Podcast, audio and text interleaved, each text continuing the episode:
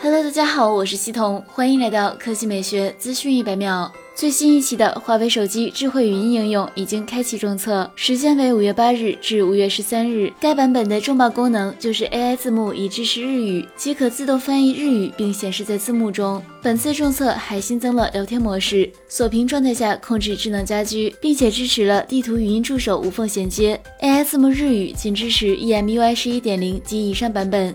接下来来看苹果最新爆料称，iPad Mini Pro 已经提上日程，计划上半年内推出。iPad Mini Pro 升级到一块8.7英寸显示屏，是全面屏，可以选银色和灰色。处理器采用 A 十四仿生或者 M1，且支持 5G 网络。简单来说，iPad Mini Pro 不应该理解为 iPad Mini 放大版，某种意义上更像是 iPad Pro 的缩小版。价格方面，传言 iPad Mini Pro 定价六百四十九美元起，也就是介于现款 iPad Air 四六十四 G WiFi 版和现款 iPad Mini 五顶配之间。